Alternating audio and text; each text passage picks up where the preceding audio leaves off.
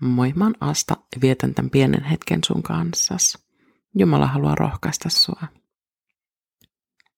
Raamatusta me saadaan lukea paitsi Jumalan lupauksia, myös ihan suoria lainauksia Jumalan suusta. Evankeliumeissa on tallennettuna paljon Jeesuksen opetuksia ja keskusteluita. Me saadaan lukea niitä ohjeina ja rohkaisuina meille yhä tänäänkin. Matteuksen evankeliumista luvusta 9 jakeesta 22. Jeesus kääntyi, näki naisen ja sanoi, ole rohkealla mielellä.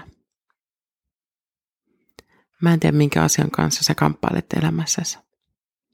Ehkä työ tai opinnot tuntuu ylitse pääsemättömiltä. Ehkä sä haluaisit toimia oikein, mutta sä tiedät, että vastassa on vastustusta tai häpeää.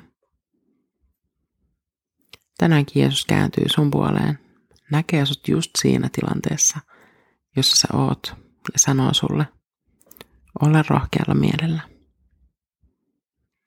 Rohkeutta ei ole se, ettei pelota, vaan ettei anna pelon estää tekemästä sitä, mitä pitää. Jeesus tietää, minkä läpi sun tulee kulkea ja hän on sun kanssasi. Oo rohkealla mielellä. Niin kuin toi nainen, jonka Jeesus kohtasi. Hän oli kärsinyt pitkään sairaudesta, joka aiheutti hänelle häpeätä ja hän tiesi, että Jeesus voisi parantaa hänet. Hänen uskonsa oli niin vahva, että usko pelkän Jeesuksen viitan tupsun kosketuksen riittävän parantamaan hänet. Ja niin tapahtui.